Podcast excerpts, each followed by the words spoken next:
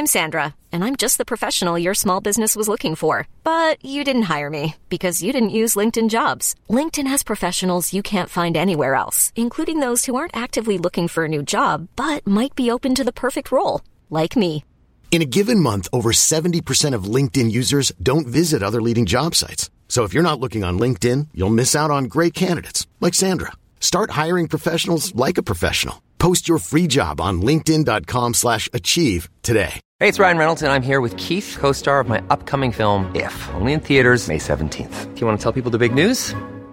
All right, I'll do. Sign up now and you'll get unlimited for $15 a month and six months of Paramount Plus Essential Plan on us. Mintmobile.com slash switch. Upfront payment of $45 equivalent to $15 per month. Unlimited over 40 gigabytes per month. Face lower speeds. Videos at 480p. Active Mint customers by 531.24 get six months of Paramount Plus Essential Plan. Auto renews after six months. Offer ends May 31st, 2024. Separate Paramount Plus registration required. Terms and conditions apply if rated PG. Since 2013, Bombas has donated over 100 million socks, underwear, and t-shirts to those facing homelessness. If we counted those on air, this ad would last over 1,157 days. But if we counted the time it takes to make a donation possible, it would take just a few clicks. Because every time you make a purchase, Bombas donates an item to someone who needs it. Go to bombas.com slash ACAST and use code ACAST for 20% off your first purchase. That's bombas.com slash ACAST, code ACAST.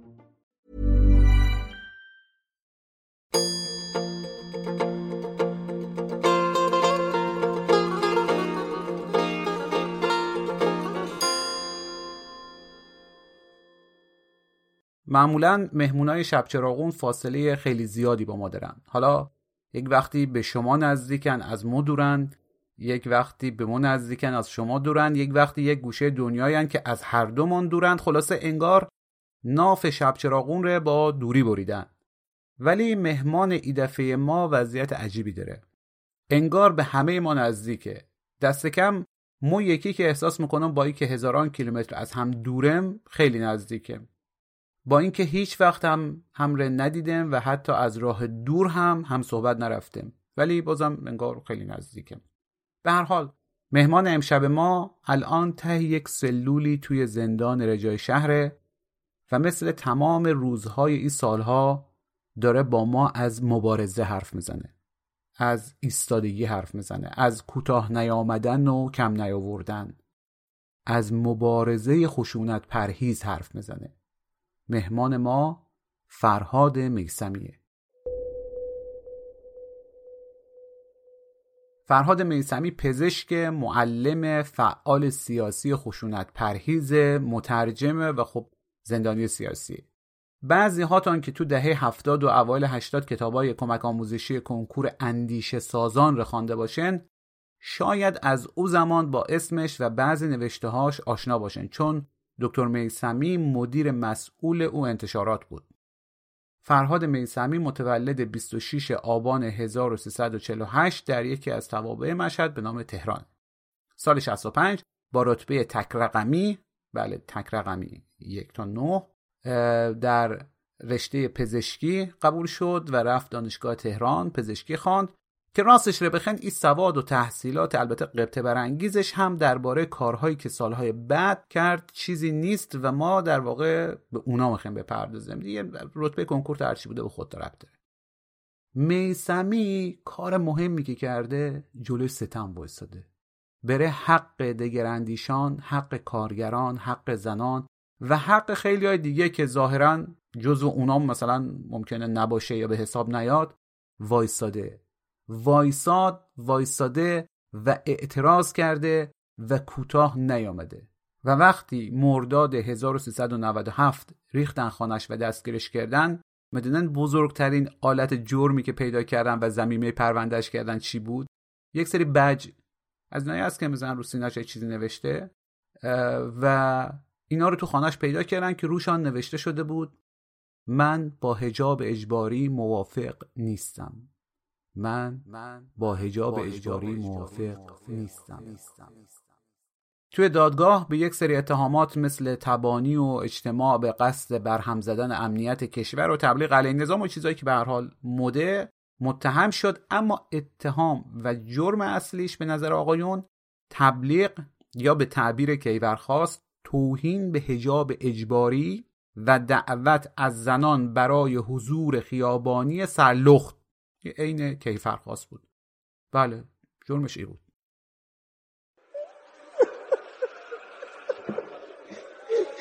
خدا بس دیگه. ما خسته شدیم دیگه. از اون زمان تا حالا که بیش از چهار سال مگذره میسمی زندان بوده. توی زندانهای مختلف. معمولا هم در حال اعتراض و اعتصاب و قضا و البته در کنار اینها نوشتن و ترجمه درباره مبارزه. مبارزه خشونت پرهیز که به نظر او و خیلی های دیگه بهترین روش مبارزه علیه ستمه. زمستون سال 1400 هم دوباره دکتر میسمی بره همی کاراش دادگاهی کردند و از زندان اوین به زندان رجای شهر بردنش. کتابی که دربارش صحبت می‌کنم هم توی همین زندان رجای شهر ترجمه شده.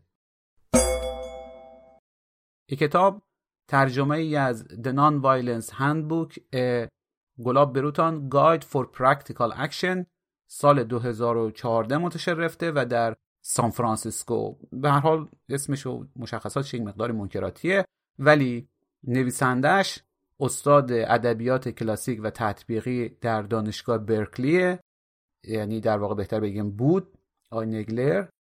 چون ایشون متولد 1937 و خب دیگه الان 85 سال رد کرده. ولی ایشون از سال 1981 دو در زمینه ترویج صلح و خشونت پرهیزی فعال بوده. هم با نوشتن مقاله و کتاب و آثار دیگه هم برگزاری دورهای مختلف.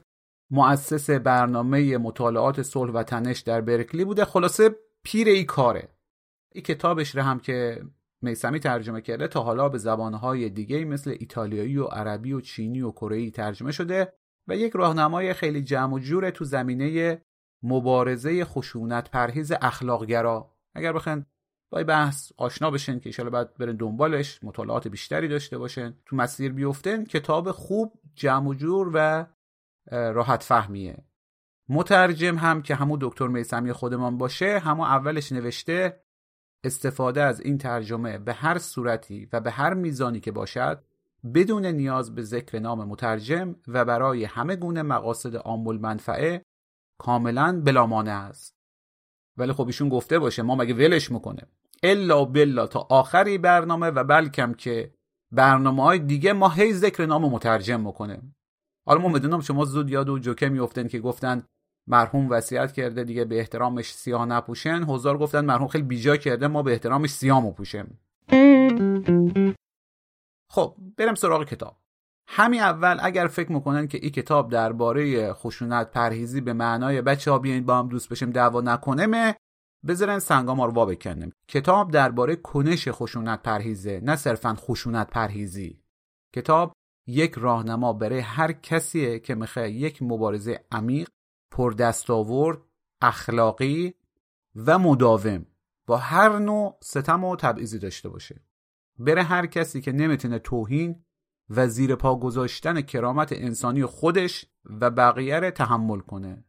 نویسنده کتاب و مترجم و بعضی های دیگه هم که نامشان برده میشه هم عمیقا معتقدن هم با مثال ها و استدلال های متنوعش نشون بدن که خشونت پرهیزی تنها راه مبارزه ایه که هم با کرامت و اخلاق فردی انسان متناسبه و منطبقه و هم از نظر اجتماعی بیشترین و پردوامترین سود و فایده بره مردم داره.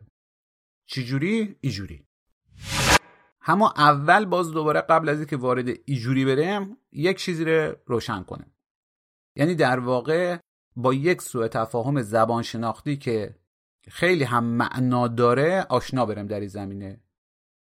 خشونت پرهیزی یا عدم خشونت یا non-violence یا اوتوره که گاندی از یک از زبانهای سانسکریت گرفت و مطرح کرد آهیمسا همگی یک پیشوند یا پسوند نفی دارن. عدم پرهیزی non آ یعنی انگار یک چیزی به نام خشونت وجود واقعی داره.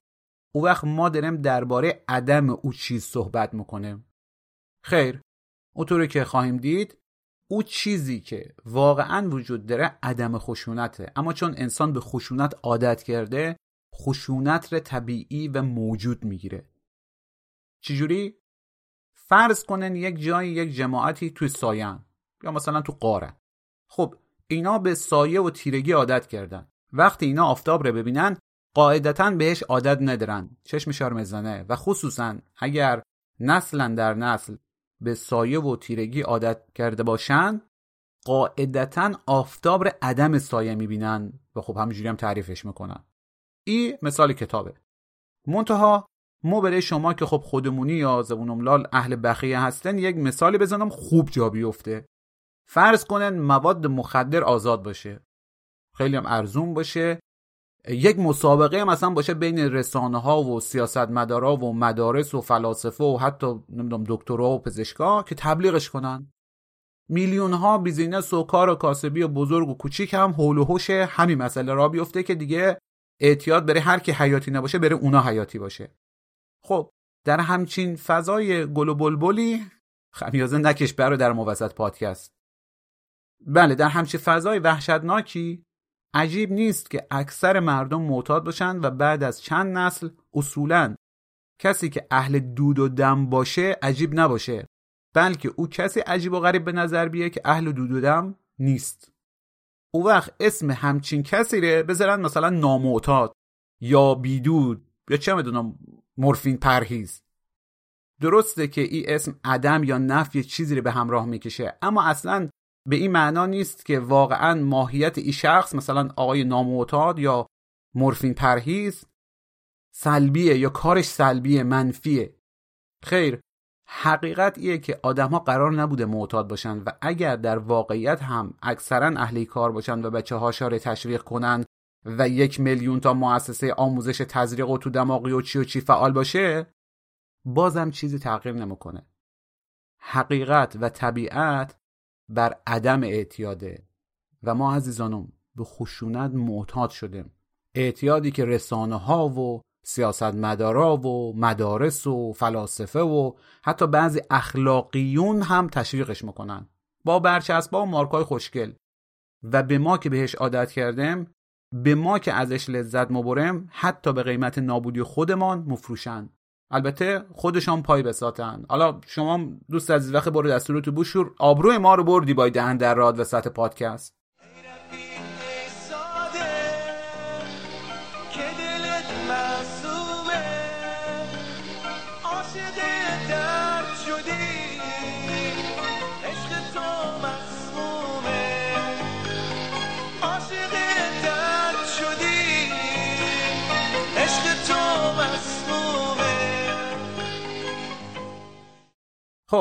پس تا اینجا یک چیزی رو روشن کردیم خشونت پرهیزی فقدان چیزی نیست. همونطوری که صلح عدم یا فقدان جنگ نیست. فرض و اساس بر صلحه.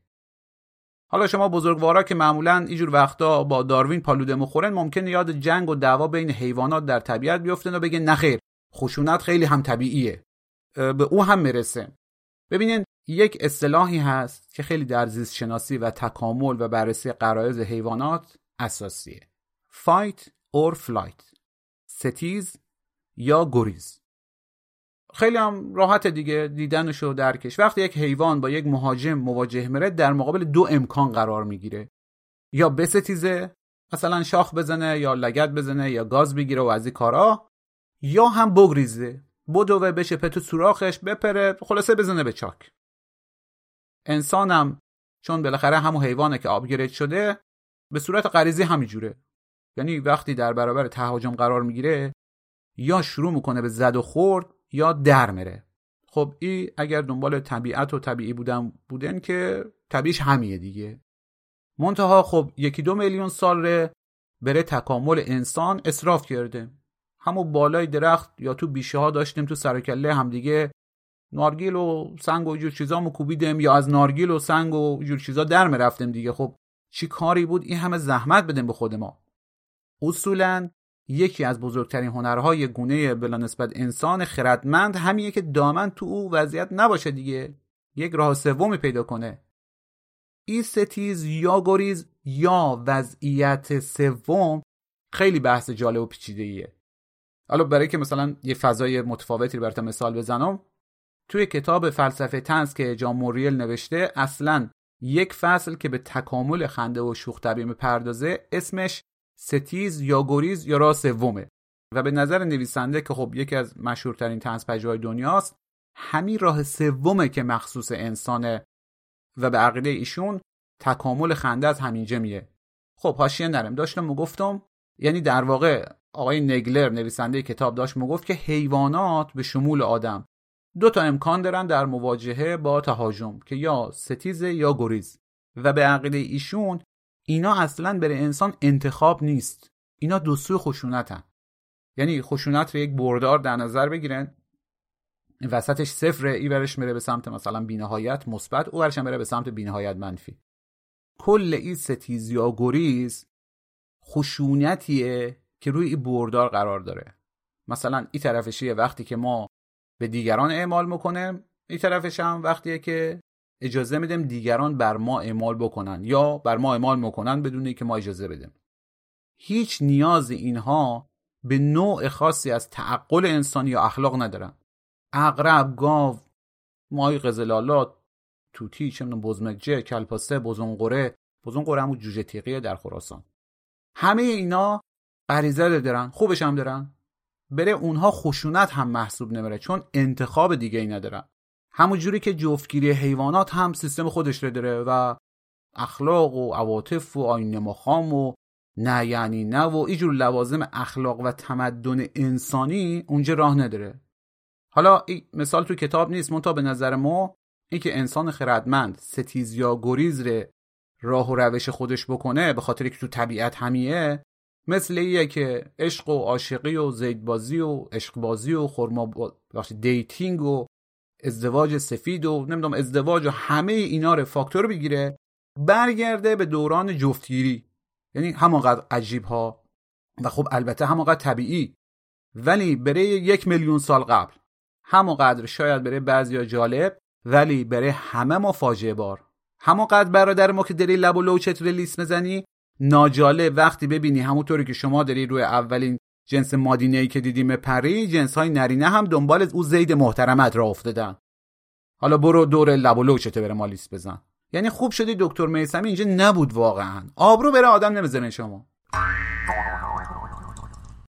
بر ای اساس انتخاب واقعی برای انسان وقتیه که نخه هیچ کدوم از این دروی خشونت رو بر بگزینه.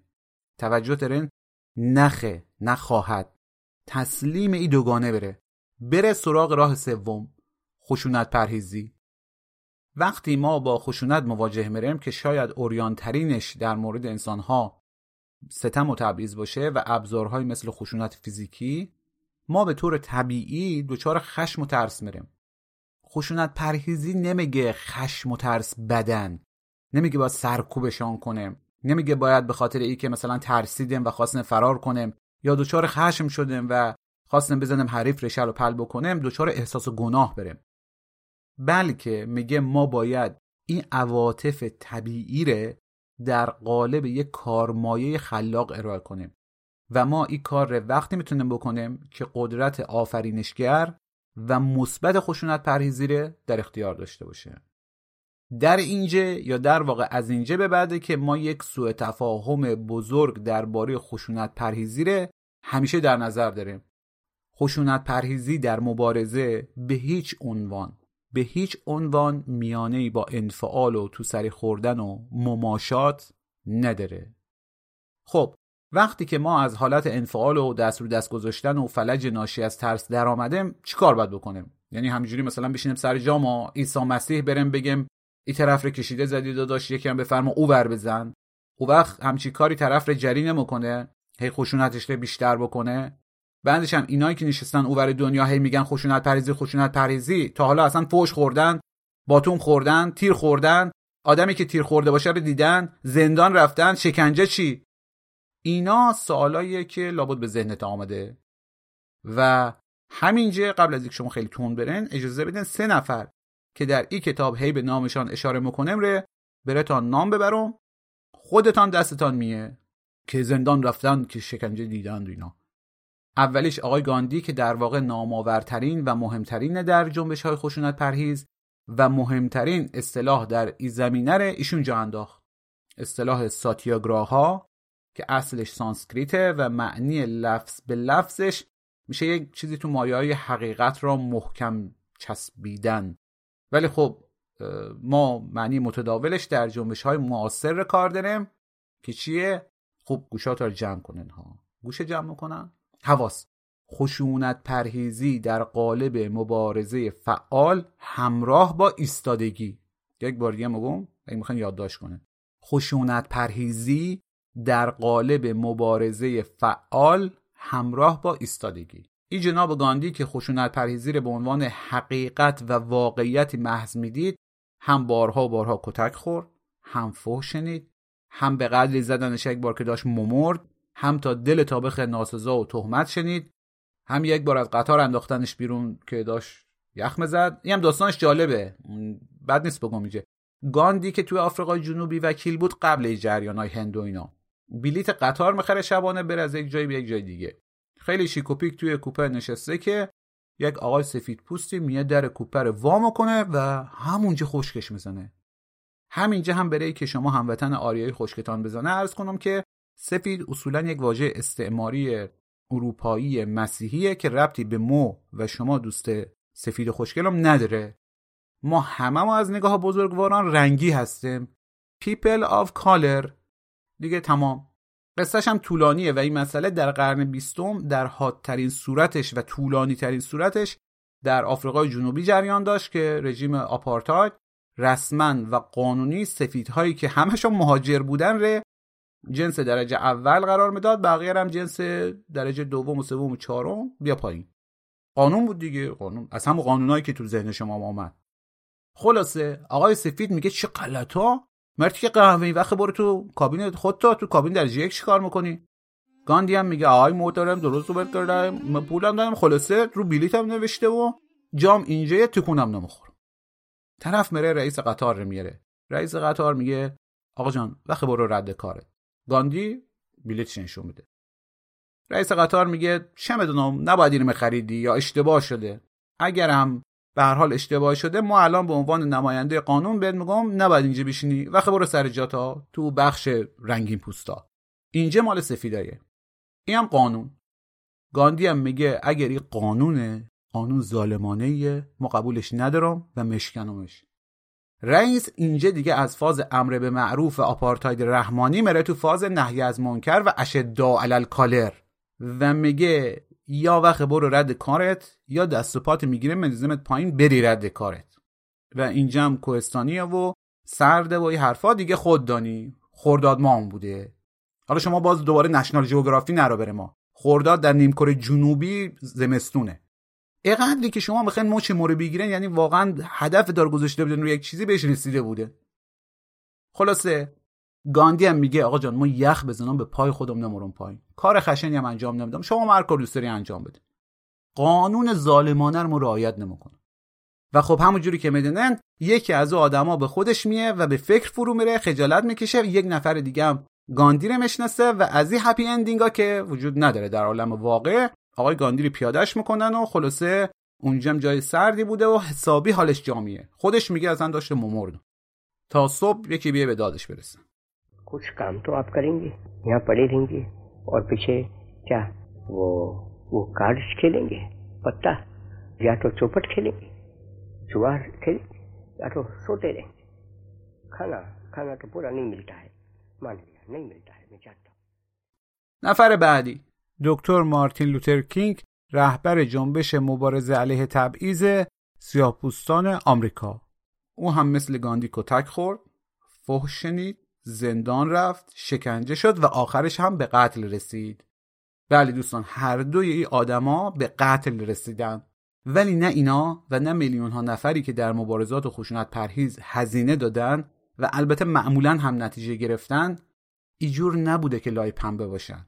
اگر نه بیشتر از ما که کمتر از ما خشونت ندیدن و خشونت هایی که دیدن اصلا گاهی تکان دهنده بود. حالا دکتر میسمی هم که به تو گفتم الان وضعیت ایشون چجوریه.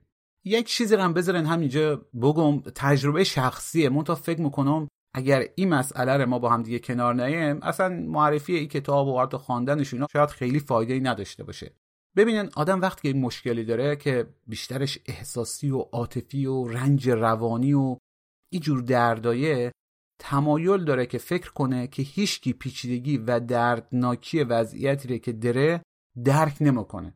ببین شما اگر پادام شکسته باشه خب خیلی درد می‌کشن شاید احساس کنن که کسی متوجه نمیشه درد پای شما چقدره. ولی چون می‌دونن که دیگران هم پای دستش شکسته یا به هر حال این درد ثبت شده هست این نماد این رنج این نشانش دیدنیه این حس رو دارن که خب دیگران دارن می‌بینن دیگه. هستم احتمالا می‌زنن شما چقدر رنج می‌کشه. ولی آدم وقتی این رنجای روانی رو داره می‌کشه این تحقیر رو داره می‌بینه این حالتهای افسردگی شکست هر جوری.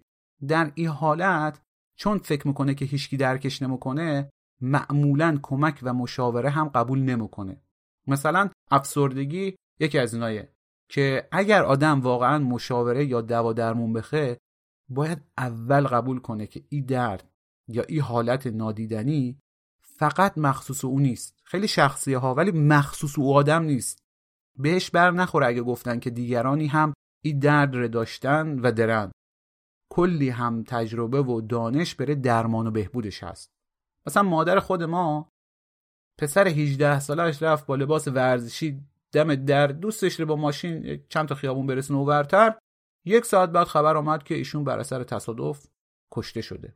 یعنی تصورش هم استخونهای آدم رو خورد می‌کنه. ماها کارش گریه و قصه خوردن بود.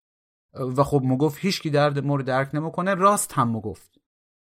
اما آخرش ما اطرافیان یا دلسوزا حالا ما خودم که جزو اونا نبودم بیشتر جزو صاحب عزا بودم.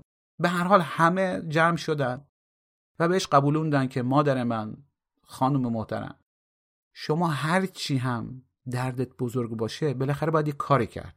و این کار هم مستلزم یک شما قبول کنی که تنها مادری نیستی که این درد بزرگ رو داری. خوب توجه کن دوستان. ما درد مادرمان رو کوچیک نمی کردیم ما سنگنل نبودیم. ولی راه چی بود؟ تا ابد دم به دم مادر بدیم گریه کنیم جراحت روحی و افسردگیش بیشتر کنیم. هر کی هم آمد کمک برسونه زود عکس در بیاریم بگیم نگاش کن. راش ای بود به همه یادآوری کنیم که اگه بچه خود شما بمیره حال و حستان چیه؟ شرمنده می‌کرده مثلا کسی که می‌خواست به ما کمک کنه یا می‌خواست داغ رو تسلی بده. نه واقعا راش ای بود که به هر حال باید شروع کرد به یک کاری. خلاصه که تسلا و بهبود و اگه لازم شد دوا درمون ره باید شروع کرد یک جایی. و اینا شروع نرفت تا ای که مادرمان یعنی هممون قبول کردیم که این درد بین خیلی ها مشترکه. خیلی ها هم روش تحقیق کردن تخصص دارن نمی‌دونم پژوهش و مقاله و اینا چاپ شده.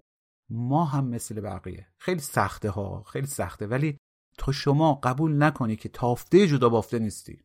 در هیچ موردی نمی‌تونی از کمک بهره مند بشی. نمی‌تونی از تجربه بهره مند بشی. خب حالا که کتاب رو ول کردم رفتم بره تا منبر تا دهنم گرمه یک مثال ملموستر بره تا بزنم. خب ماشاءالله می‌بینم خیلی از حضار محترم یا خودش اهل بخیه هستن یا دوروورش پره.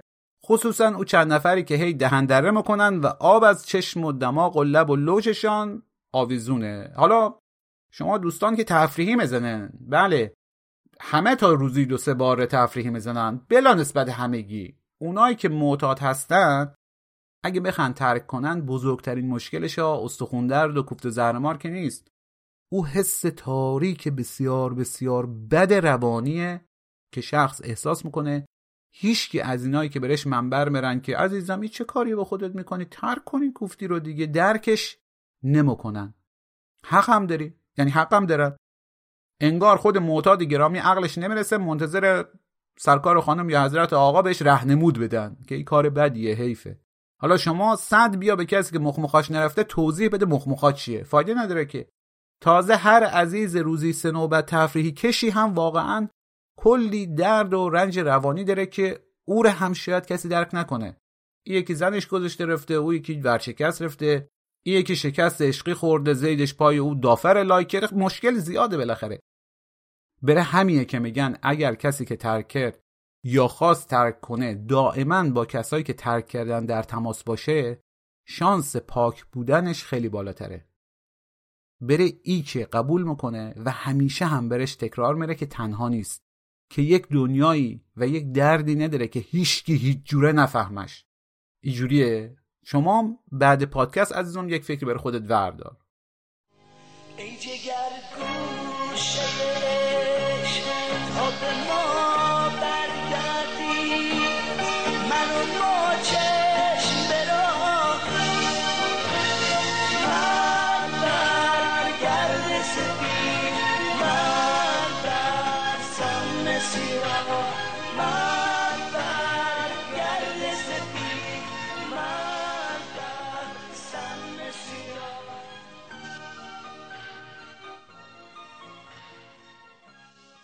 این مثالا رو باید مزدم چون راستش ما به شدت ایره می‌بینم که بین ماها ای جا افتاده که یک شرایط و درد و خصوصا فلاکتی دارم که هیچکی بدتر از او رو نداشته. هیچکی هم حرفمان رو نمی‌فهمه. خب این قاعدتا منتهی میره به اونجا که حرف هیچکی خارج از خودمان رو هم گوش نکنه. چه برسه که بخیم از راهنمایی و تجربه های دیگران استفاده بکنیم. حالا الان خارج که جای خود اگر داخل خودمان هم کسی خواست درباره خشم و خشونت و البته پرهیز از اینا یا کنترلش یا بهینه کردنشان حرف بزنه فکر می‌کنه وضعیت رو نمی‌فهمه. میخه به قول معروف عادی سازی کنه.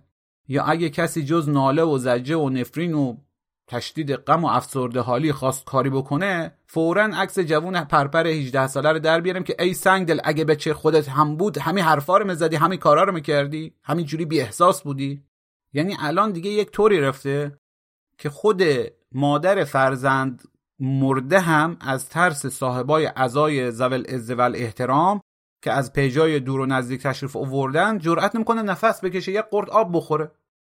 خب ورگردیم به کتاب مبانی مبارزه خشونت پرهیز. اینجا بودیم که چیکار کنیم وقتی خواستیم منفعل نباشیم؟ چیکار کنیم وقتی خواستیم اعتراض بکنیم مبارزه کنیم؟ و رسیدیم به ساتیاگراها مبارزه خشونت پرهیز. و این نکته مهم رو هم ایشالا به حق جدم در نظر داریم که بله درست هر آدمی هر جماعتی هر ملتی شرایط و مشکلات خاص خودش رو داره ولی اولین چیز برای استفاده از تجربیات دیگران برای انتخاب مسیر بهتر برای نرفتن دوباره و سه باره و ده باره یک راه اشتباه را رای مفعولی بود اینا چسبید برای در نیامدن از چاله و نیافتادن به چاه ایه که با یک کمی فروتنی قبول کنیم که ما با عظیمترین و وحشتناکترین و غیر قابل درکترین وضعیت تاریخ جهان مواجه نیستیم اینایی هم که میگن مبارزه خشونت پرهیز الزامن لای پنبه نبودن و نیستن. حالا می‌خوایم ببینیم دیگران چیکار کردن و چی نتایجی به دست آوردن. و احتمالا ما می‌تونیم چیکار کنیم تا بهترین نتایج اجتماعی و شخصی که به هیچ وجه با جنبش های خشونت محور به دست نمیان ره بگیره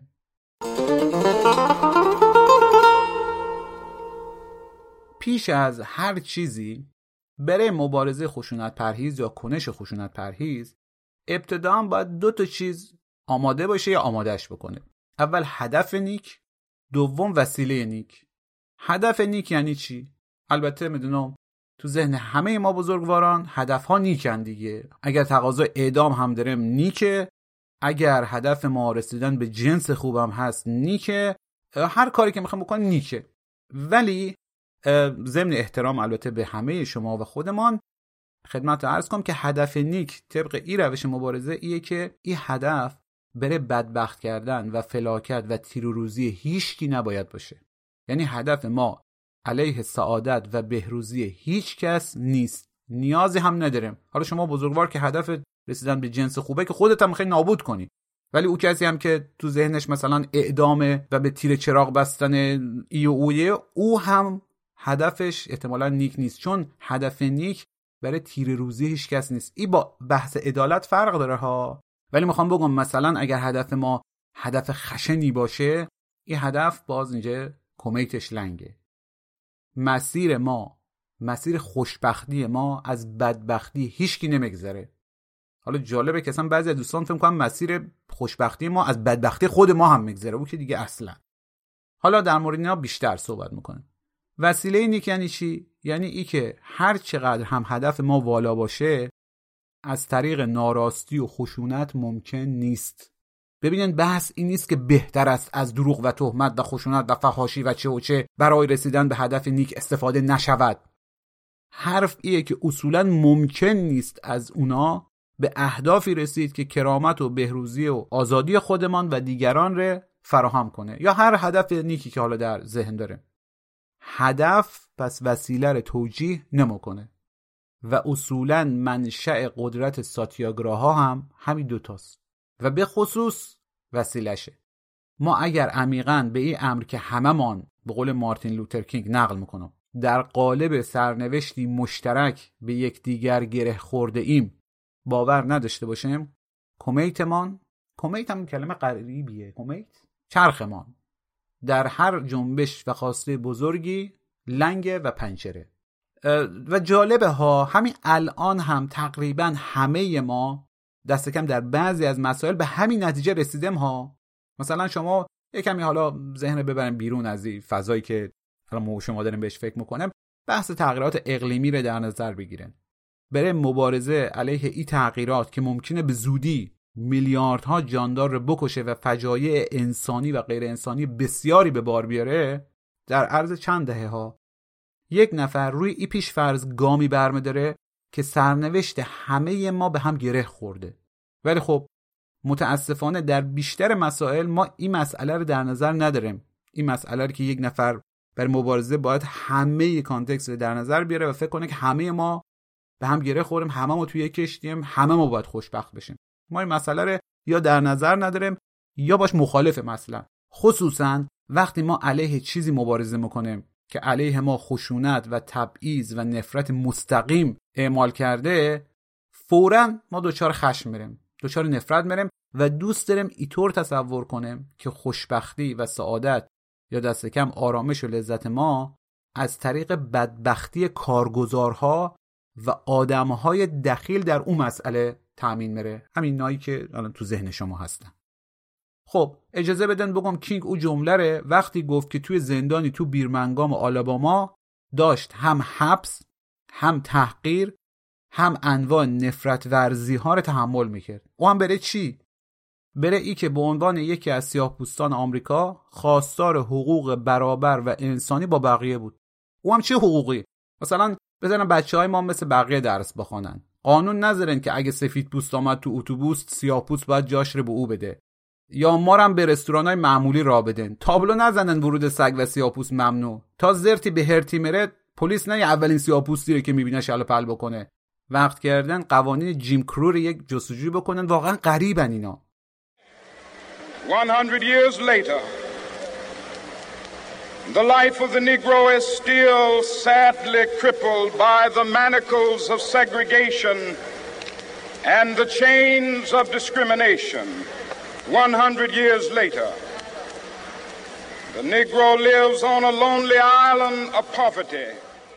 ایه که رفقا وقتی در جنبش برابری طلبی سیاپوستان آمریکا کسایی مثل کینگ و هواداراش به سمت مبارزه خشونت پرهیز رفتن اصلا به این معنا نبود که حجم خشونت و ستمی که می‌دیدن کم بود.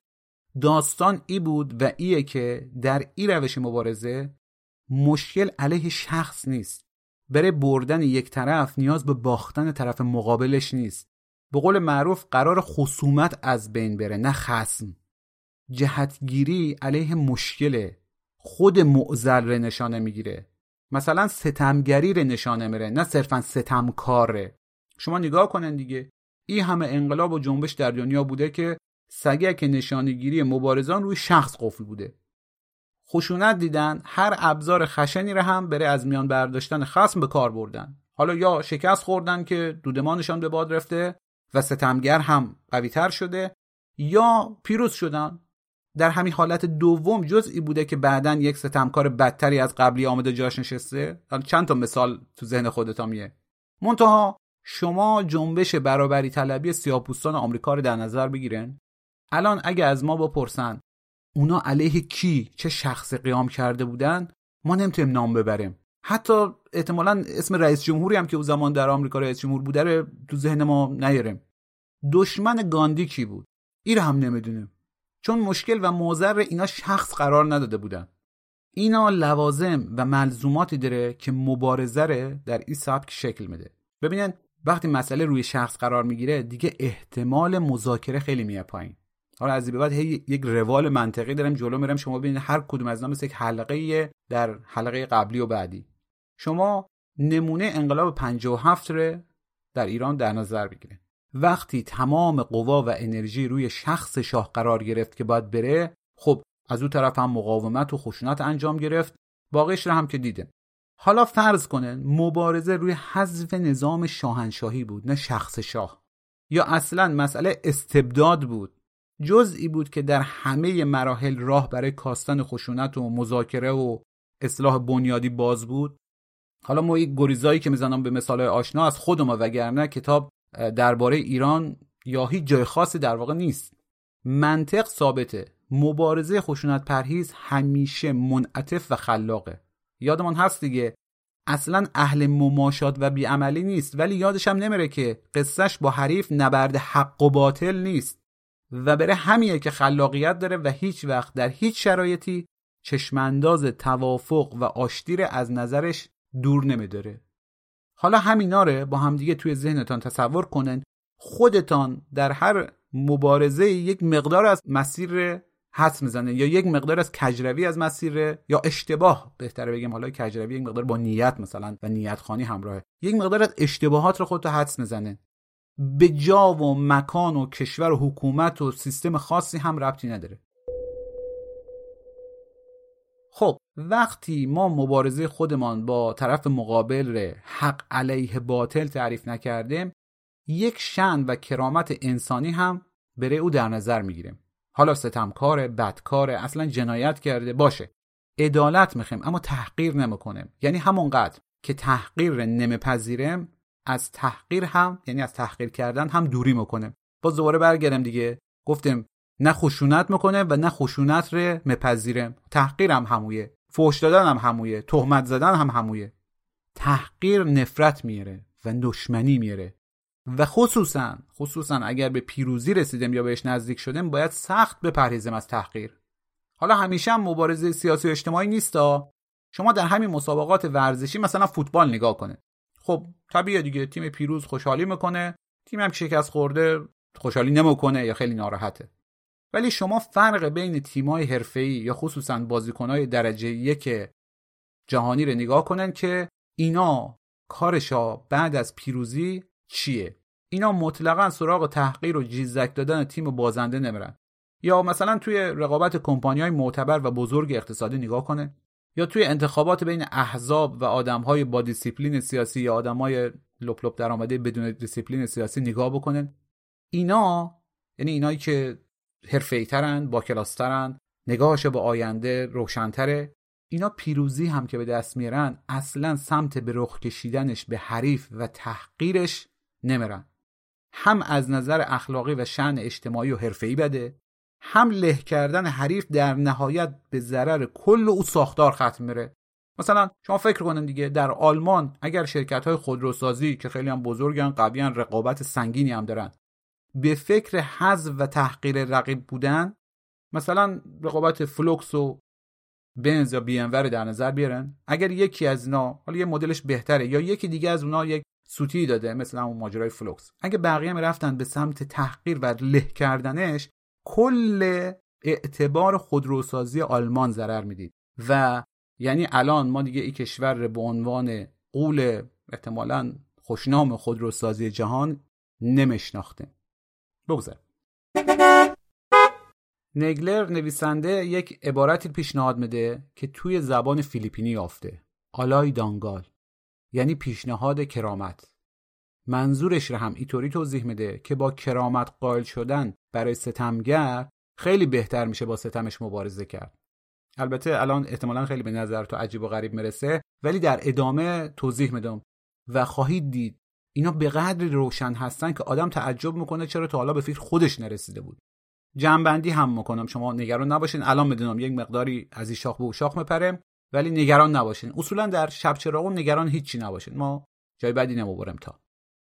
تا اینجا در نظر داشته باشین که عین جمله کتاب رو براتون می‌خوانم قصد ما بر جدا کردن شخص از معزل و حفظ کرامت دیگری همراه با حفظ کرامت خودمان در آن واحد هم روش و هم هدف ساتیاگراه هاست ساتیاگراه ها هم گیجتا نکنه دیگه. همون مبارزه خشونت پرهیزه متا فرقش به قدر فراید ماشروم با قارچ سرخ شده.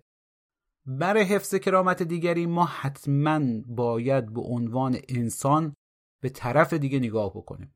ما نباید برچسب بهش بزنیم نباید انسانیت زدایی بکنیم.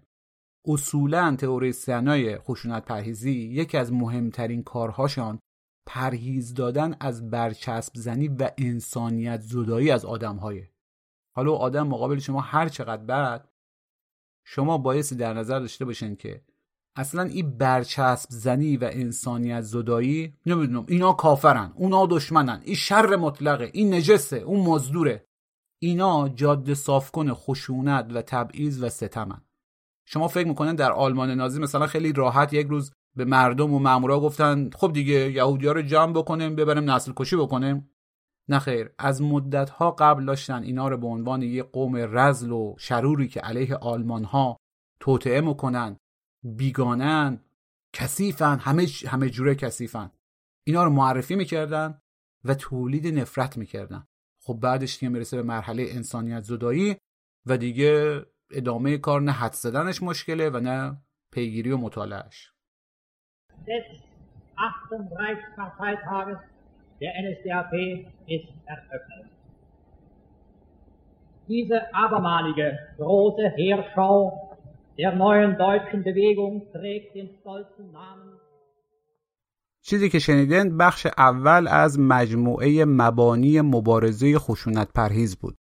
مهمان مجازی ما به قول معروف قایب همیشه حاضر فرهاد میسمیه که راستش اصلا نمی‌دونم کی صدای ما به گوشش مرسه آقای میسمی مترجم کتاب مبانی مبارزه خشونت پرهیزه ولی راستش به نظرم با رفتارش مفسرش هم هست و خیلی بیشتر از نویسنده کتاب. به حال فرهاد جان اگر صدای ما رو میشنوی بدان که خیلی کارت درسته. و همونجوری که می‌دونن پادکست شب چراغون تا حالا همیشه یک اپیزودیک بوده. یک اپیزودیک هم یک اصطلاح من در آوردیه که یعنی هر موضوع و گفتگوی در یک اپیزود جمع و جور رفته. ولی خب این موضوع و این مهمان فرق می‌کنه. راستش رو هم بخین مو خودم بعد از 70 80 تا شب چراغون که بخشی از بهترین هاش رو هم تا حالا به صورت پادکست در آوردم هیچ وقت اینقدر با یک موضوع و مهمان رابطه روحی و عاطفی برقرار نکرده بودم. و امیدوارم شما هم همون رابطه و بلکه بهترش رو برقرار کنه. چه در این اپیزود و چه بعدن که دوباره به این موضوع برمیگردیم. خیلی لطف می‌کنن اگر این پادکست و خصوصا این قسمت رو به دیگران معرفی کنن. هر کس که کنجکاو بشه کافیه گوگل کنه شب چراغون و دیگه بقیهش بدون درد و خونریزی میاد. گفتگو و اظهار نظر و از همه مهمتر فکر کردن درباره مبارزه خشونت پرهیز را هم از دست ندین که خیلی کار داریم دوستان. لینک های مربوطه و خصوصا لینک دانلود این کتاب را در بخش توضیحات پادکست میذاریم ما محمود فرجامی هستم و با کمک مهدی ای اپیزود را در اواخر دیماه سال 1401 سال قریب 401 به شما رسونده.